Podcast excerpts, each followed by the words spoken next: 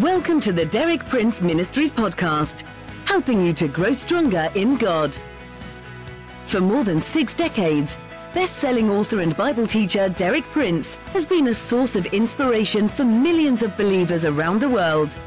You too can benefit from his compelling biblical insights. And now, Derek Prince.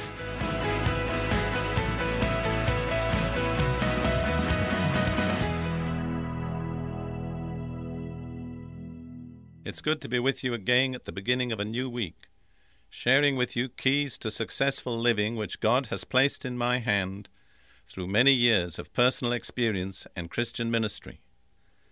This week I'm going to continue with the rich and exciting theme that I started with but did not complete last week God revealed in His names.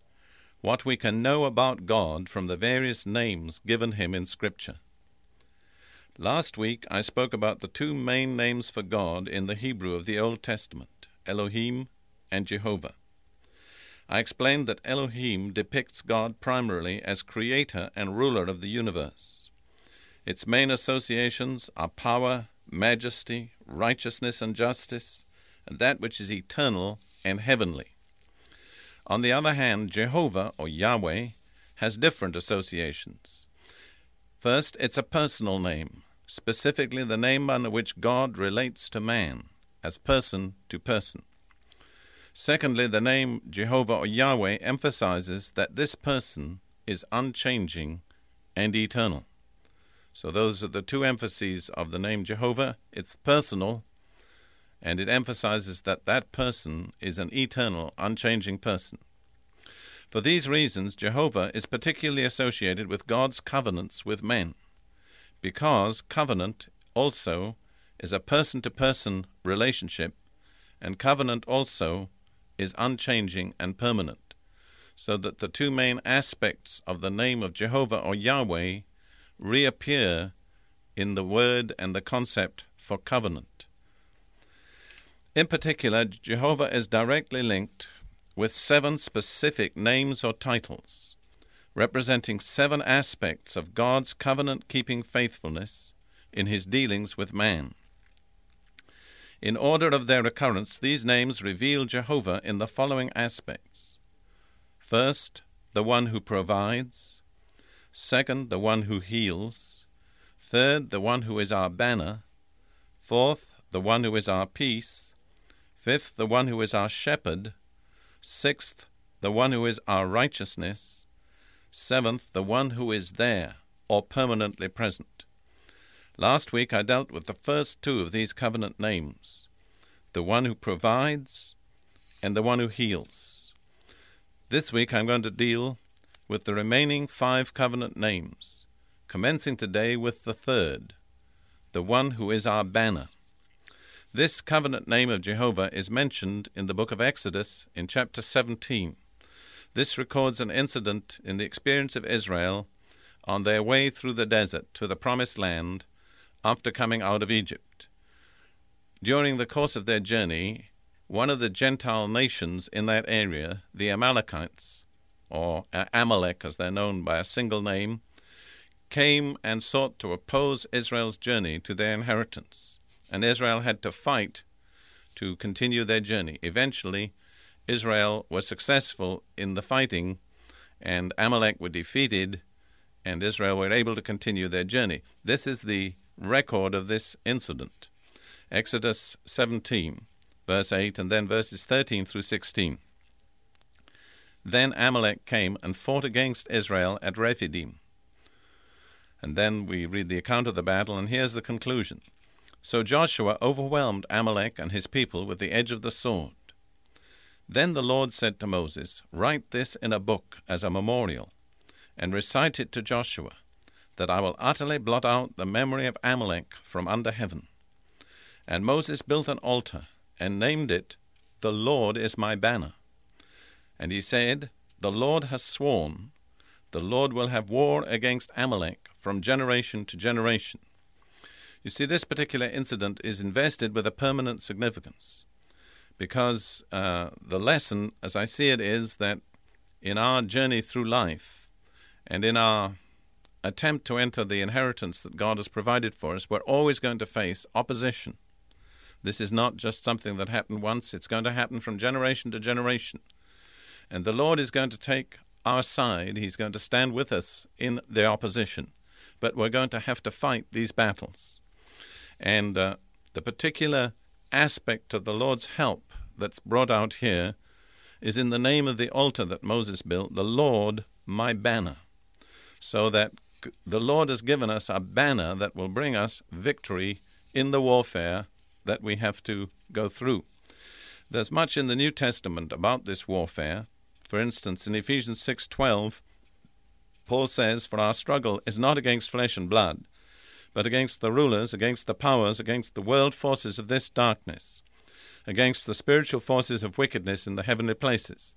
In other words, we as Christians also are going to encounter opposition and warfare, although our war will not be with physical enemies, but with spiritual satanic forces that will oppose our journey.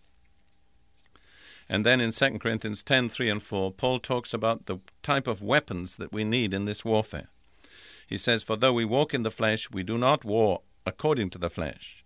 For the weapons of our warfare are not of the flesh, but divinely powerful for the destruction of fortresses.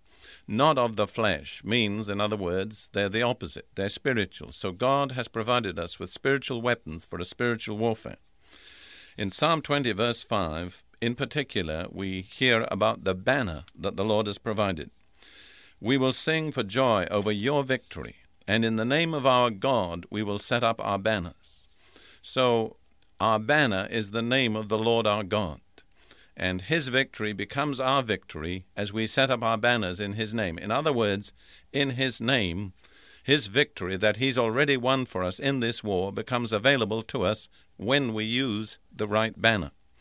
Now, there's much, of course, about the name of the Lord in the New Testament.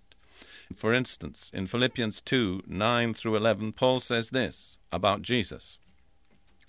Therefore, God also highly exalted him and bestowed on him the name which is above every name, that at the name of Jesus every knee should bow of those who are in heaven and on earth and under the earth, and that every tongue should confess that Jesus Christ is Lord to the glory of God the Father. So, in the name of the Lord Jesus Christ, we have a banner before which all the forces of evil have to bow and yield.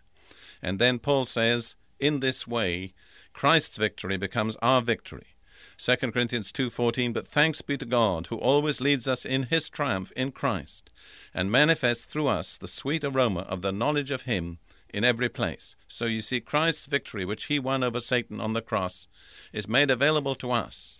But one condition that it's available is that we use the banner that God has provided us, which is in the name of the Lord Jesus Christ. So the name of the Lord is our banner in this war.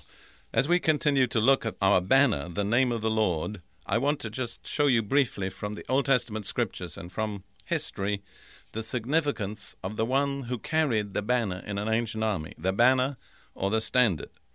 Describing the defeat of a large Gentile army, the Assyrian army, uh, the prophet Isaiah, in Isaiah chapter 10 and verse 18, says this They shall be as when a standard bearer fainteth.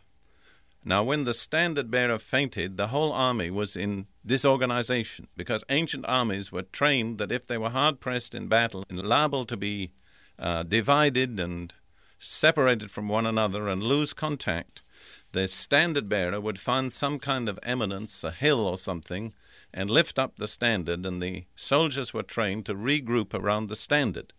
But when the standard bearer fainted, then there was no place for them to regroup. That meant real serious problem in the army. But in our case, for us as Christians, our standard bearer is the Holy Spirit. Listen to what Isaiah says in Isaiah 59:19. So shall they fear the name of the Lord from the west, and his glory from the rising of the sun.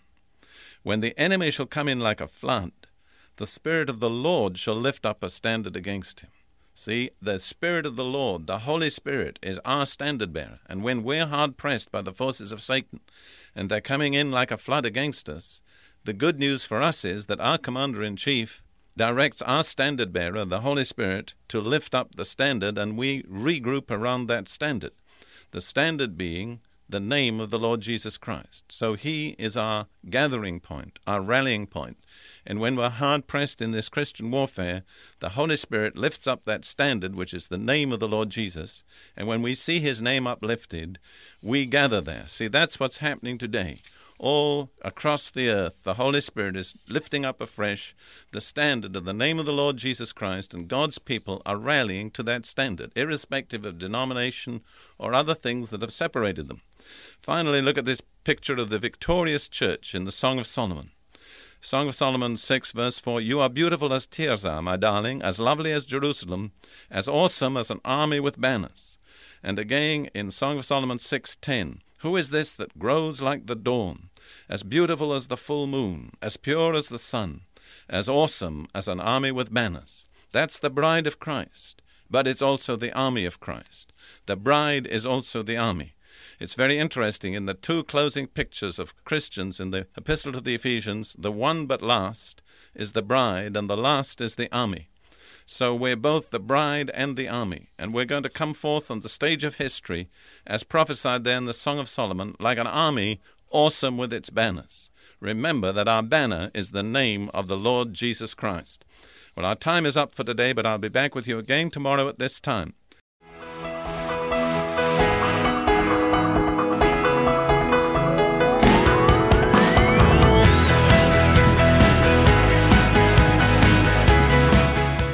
Thank you for listening. For more inspiring teaching, visit our website at dpmuk.org forward slash podcast. And like our page at facebook.com forward slash dpmuk to join our online community. Derek Prince, teaching you can trust.